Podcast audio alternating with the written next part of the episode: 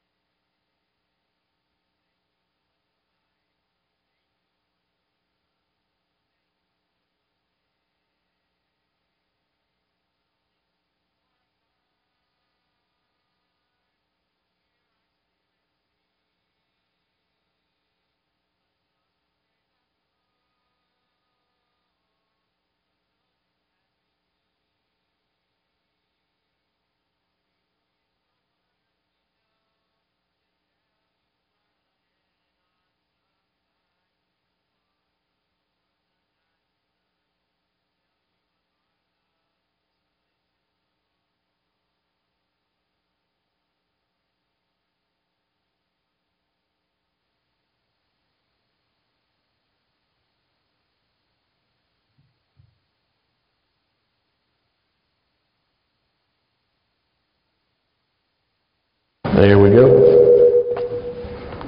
Definitely was working. As you look at the screen tonight, call him a worm, you may be asking, what in the world are you talking about?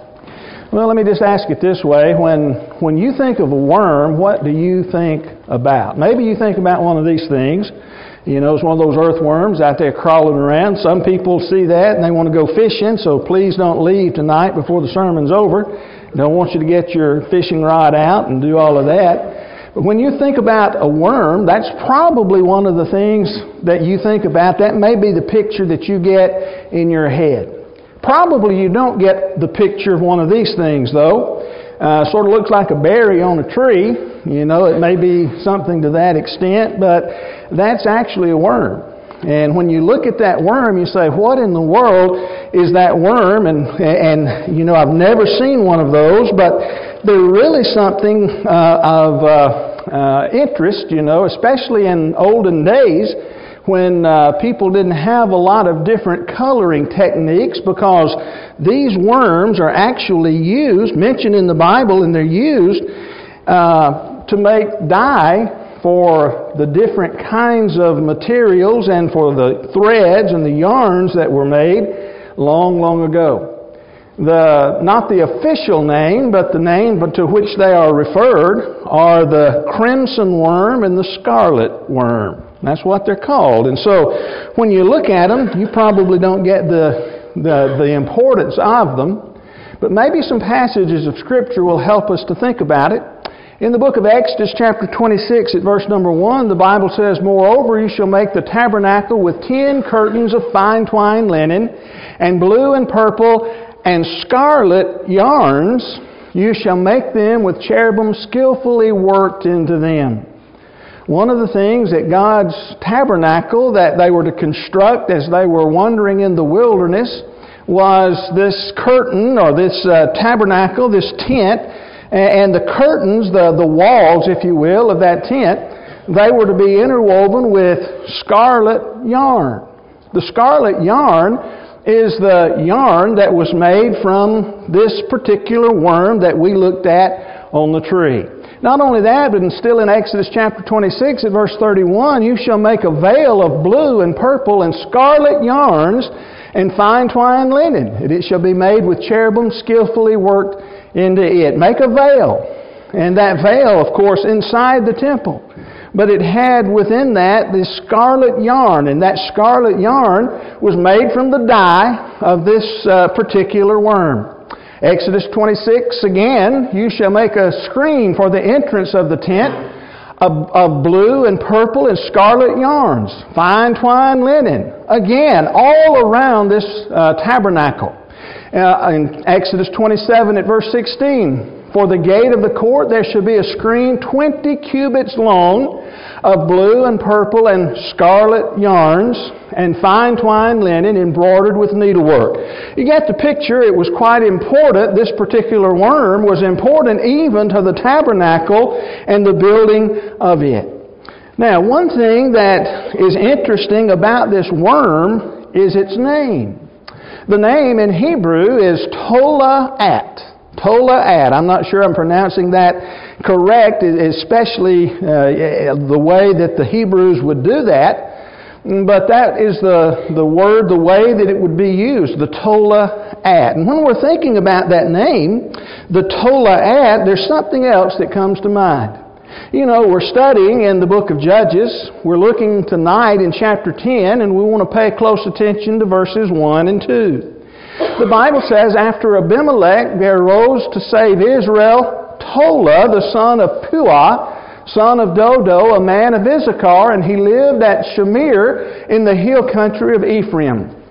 He judged Israel 23 years, then he died and was buried at Shamir.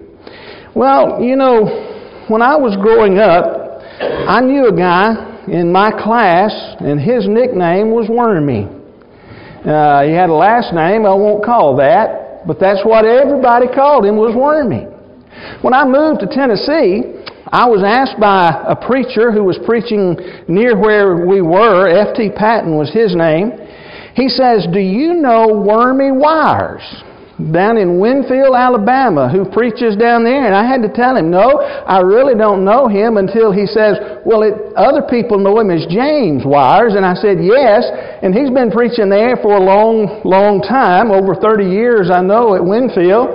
But his nickname is Wormy, Wormy Wires. And if you talk to Todd Clippard, I'm throwing names around tonight, if you talk to Todd Clippard and he says something about the preacher in Winfield, or he says something to the preacher in Winfield, like, How are you doing? And it's always, How are you doing, Wormy? And so that's how he refers to him. I did not know that.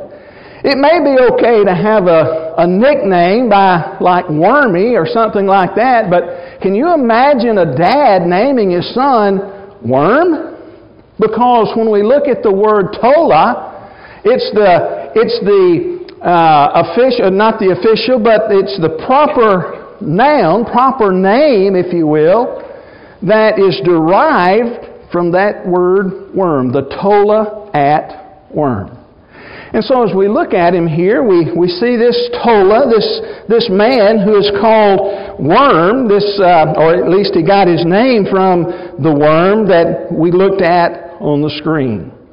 Now, as you look at Tola, we have only two verses that talk about him in the book of Judges.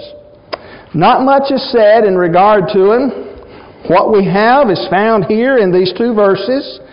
And so, how in the world will we make a sermon out of these two verses in this passage of Scripture? Well, there are a couple of things I think that we can look at and think about tonight that we can, can imagine when we're thinking about Tola here, we understand that only two verses are used, but they span a 23 year period in the history of Israel.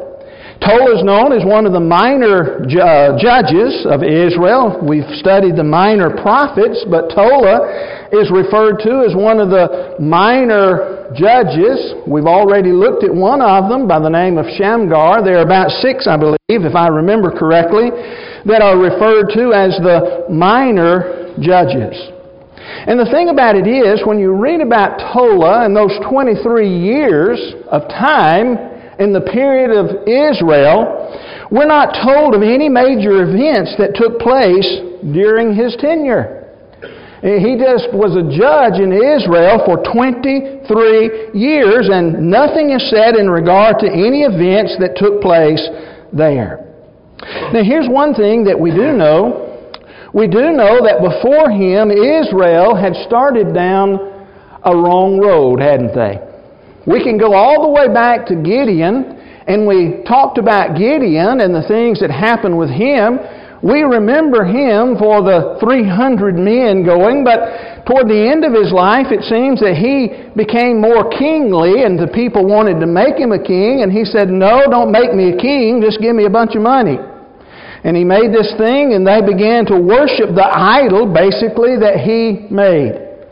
We also know that Abimelech, his son, began to act like a king.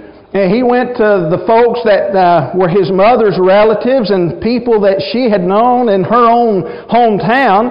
And he said to them, he said, Hey, you know, do we really want all of the sons of Gideon to be kings over you? Would you rather just have one and make me the king? And they started treating him as though he was the king. And we talked about all of that. But we have Tola who comes right on the heels, if you will, of Abimelech. The Bible says there in Judges chapter 1, after Abimelech, this man came on the scene. And so we know that Israel had started down a wrong road, not only with the, the idolatrous things that they were doing in regard to the, uh, to the, to the uh, idol, the thing that, that Gideon had made, and also in regard to a king when it comes to Abimelech as well. And when we look at it, one of the things that actually comes to my mind is that these people are becoming a danger or in danger not from outside forces, but from inside forces. You see, one of the things that we're told there in those two verses that Tola arose and he saved Israel. No events are given, nothing is said about foreign invaders. And so we have to ask the question who did he save them from? You see, sometimes we simply need to be saved from ourselves. Isn't that correct? Sometimes we need to be saved from ourselves. According to Ezra uh, Taft Benson, the Secretary of Agriculture under President Eisenhower many years ago, Nikita Khrushchev of uh, the Soviet Union, and many of you who are especially older will remember that name, he said that Khrushchev made this statement. He said, You Americans are so gullible. No, you won't accept communism outright, but we'll keep feeding you small doses of socialism until you finally wake up and find that you already have communism. You won't have, we won't have to fight you. We will weaken your economy until you fall like overripe fruit into our hands. Now, that statement, as you look at it, has not necessarily been verified except through what uh, uh, uh, uh Benson said. But many people believe, based on other things that Khrushchev is said to have uh, said at different times, uh, that it's not out of the possibility that he made that statement. But to bring that up to say this what is his point? His point is that America possibly could fall not because they've been invaded, but from within. And that's so true a lot of times in societies when they leave goodness and godliness and righteousness behind. And as we look in our day and time, far removed from the time of Khrushchev, we see all of those things as they begin to fall into place, don't we? We see so many who are young and some who are older who are appealing or seeking to appeal to the young they're calling for socialism and things of that nature here in our own country. And we also see all of the, all of the things that are becoming so accepted in our society. And they're not just accepted, they are uh, thought to be good and right. And if you're against those things, then you must be some kind of, of barbarian. You, you have to be worse than a redneck to believe some of the things that people are putting forth could be wrong, such as who has the right to marry? Man and woman, or man and man, or woman and woman. And all of the things that we know that, that we have that are what we would term as Christians evils, sinful things in our society. You know, sometimes we don't need to be saved from the things that are outside. We need to be saved from the things that are within. You know, there may not have been some magnificent event that marked the tenure of this man by the name of Tola. But as we look at him, he was effective some way in his day in saving his people. We simply have to ask the question tonight was he effective in saving his people from the everyday trials and struggles that, they confront, that confronted them, that pushed them away from goodness and godliness? You see, it's not always the big things from which we need to be saved. And so when we look at, at this man, this Tola here in our passage, that's one of the things that we can learn, that we can think of in regard to him.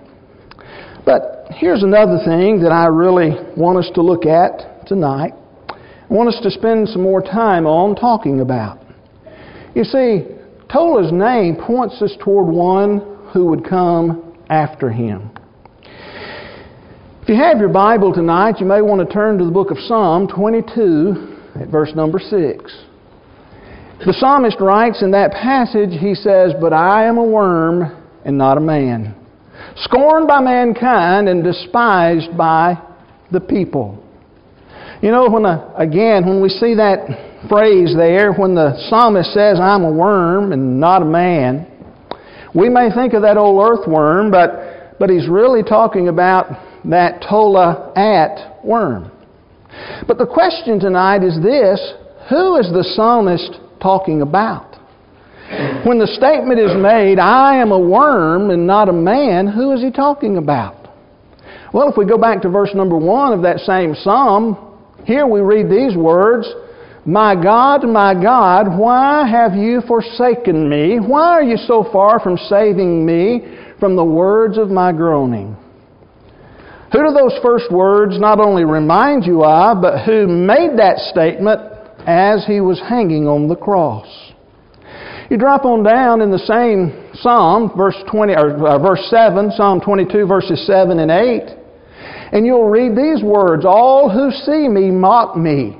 They make mouths at me. They wag their heads. He trusts in the Lord. Let him deliver him. Let him rescue him, for he delights in him.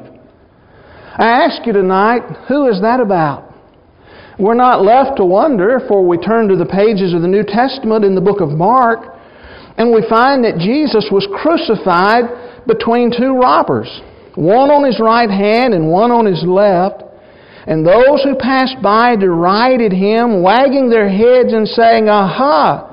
You would destroy the temple and build it in three days. Save yourself and come down from the cross. So the chief priests and the scribes mocked him to, uh, to one another, saying, He saved others, he cannot save himself. Let the Christ, the King of Israel, come down now from the cross that we may see and believe. Those who crucified were crucified with him also reviled him. Verse 33 says, When the sixth hour had come, there was darkness over the whole earth until the ninth hour. In the ninth hour, Jesus cried with a loud voice, Eloi, Eloi, lama sabachthani which is to say, My God, my God, why have you forsaken me?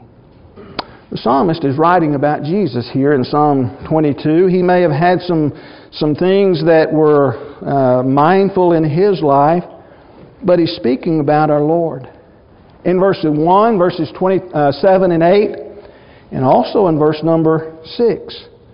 You see, as we look at that and we see that by inspiration Jesus is referred to as a worm. A worm. But again, it's not just any worm. It's that tola at worm, the crimson worm. Here's something that's quite interesting about that tola'at worm that I haven't told you yet. Nearing the end of its life, the tola'at worms climb, worm climbs up into a tree. And often it's an oak tree, but there are some other trees that it affixes itself to. And there, this worm dies. But you know what happens before it dies? Before it dies, while attached to the tree, this worm lays her eggs, sometimes a thousand, perhaps even more. And it's interesting that during this process, there's a crimson fluid that's emitted that stains the worm itself, the little baby worms, and also the tree. And it's under the protective shell of this worm's body that these eggs grow into the other young Tola at worms. And it's through her death that she gives life to her offspring. She crawls there, has her baby, babies, and dies. Now understand we're calling little worms babies, but you understand we're just we're not being scientifically accurate in what we call them, but you understand what we're saying. And in doing so, here's this scarlet crimson fluid that stains them. All of these other passages here in Psalm 22 speak of the crucifixion, the death of our Lord. And he says, I'm a worm. Not just any worm, I'm a tola at worm. By inspiration, Jesus refers to himself as a worm. But now you begin to see some significance, don't you? You see, Jesus affixed himself, put that in quotation marks if you will, to a tree, didn't he? Jesus affixed himself to a tree. Notice what is said in the book of John, chapter 10, verses 17 and 18. Jesus said, For this reason the Father loves me, because I lay down my life that I may take it up again. No one takes it from me but I lay it down of my own accord. I have authority to lay it down, and I have authority to take it up again. This charge I have received from my Father. You see, Jesus allowed himself to be nailed to the tree. It wasn't that anyone held him there. It wasn't that the nails held him there. It was that he submitted to God and he submitted himself to death. Here's another passage that you may think of Colossians chapter 1, verses 18 through 23. The Bible says, And He's the head of the body of the church. He's the beginning, the firstborn from the dead, that in everything He might be preeminent. For in Him all the fullness of God was pleased to dwell, and through Him to reconcile to Himself all things, whether on earth or in heaven, making peace by the blood of his cross. And you who once were alienated and hostile in mind, doing evil deeds, he has now reconciled in his body of flesh by his death, in order to present you holy and blameless above reproach before him. If indeed you continue in faith, stable and steadfast, not shifting from the hope of the gospel that you heard, which has been proclaimed in creation under the heaven, of which I, Paul, became a minister. Did you catch that? I told you about the Tola'at worm. Crawls up on the tree, and it's within the shell of that dead worm's body, covered by the scarlet crimson fluid that's emitted from the worm. These little baby worms are able to survive and grow. And when Jesus submitted himself to being nailed to the cross stayed there on that cross without coming down and calling down more than 12 legions of angels to save him, he shed his blood for us. And that blood that we have, that was shed by Jesus, takes care of those who are where? inside the body of Christ, according to the book of Colossians, chapter 1, that we looked at tonight. It's no wonder then that we read passages such as the one in Ephesians chapter 1 at verse 7, where we have redemption through His blood, the forgiveness of our trespasses according to the riches of His grace. You think about what Jesus has done for us. The psalmist said that He is a worm. He's this tola at worm. And the picture of the worm being affixed to the tree, like our Savior affixed to the tree. And the fact that His blood was shed, staining not only the tree, but making it possible for us to have salvation from our sins. There are other passages of Scripture that have uh, significance as you're talking about this kind of thing. In the book of Isaiah in the Old Testament, chapter 1, at verse number 18, Isaiah says, Come now, let us reason together, says the Lord. Though your sins are like scarlet, they shall be as white as snow. Though they are red like crimson, they shall become like wool. That last word, they're red like crimson, it's interesting that that is the word tola, at. It refers sometimes to the color, sometimes it refers to the worm in the Old Testament. But it's our sins are like crimson, and though they're like crimson, they shall become like wool. White is wool. You tie that together with what is said in the book of Revelation, chapter 7, verses 13 and 14, where one of the elders addressed me, John says, saying, Who are these, clothed in white robes, and from where have they come? I said to him, Sir, you know. And he said to me, These are the ones coming out of the great tribulation. They have washed their robes and made them white in the blood of the Lamb. Revelation 22, verse 14 says, Blessed are those who wash their robes so that they may have the right to the tree of life that they may enter into the city by the gates. Again, as you look at what is said here by the psalmist in regard to our Lord, there's a purpose behind it. There's a picture that's painted.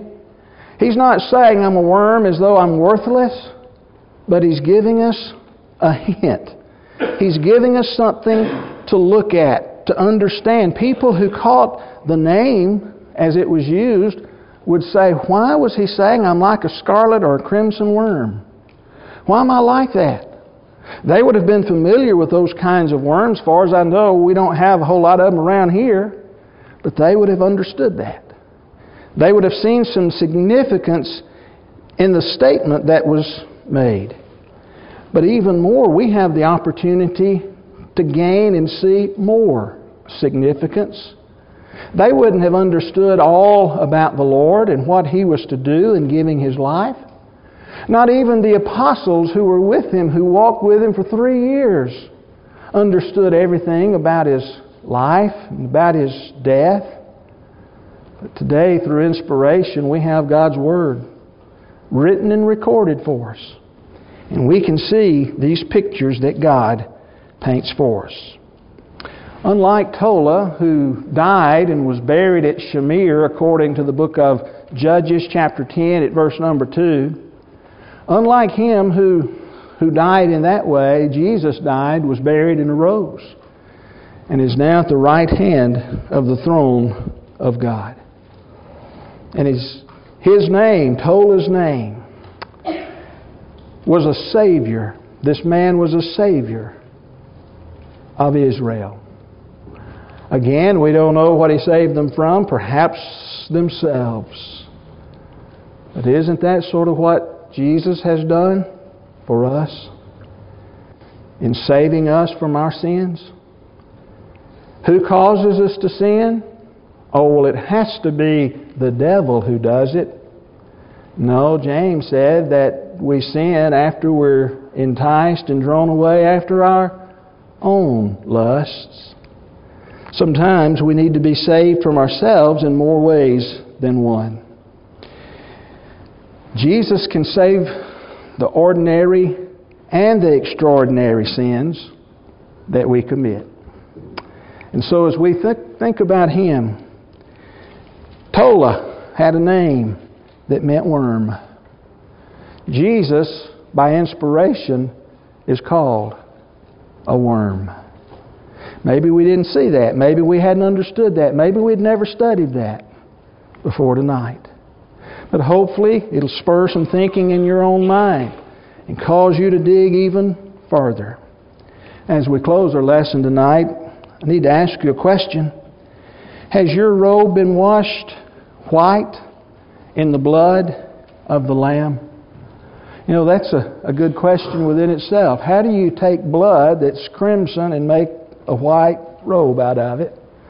Well, again, figurative in nature, but he's talking about the cleansing power, the dark stains of sin that we have in our life that we need saving from. And it's only through the blood of Christ that we can stand pure and just. We can have that white robe, if you will, standing before God. See, it's only through Him that we can be saved. Perhaps in the day of Tola, Judges chapter 2, or chapter uh, 10, verses 1 and 2, perhaps he was just the man to come on the scene and do what God needed him to do.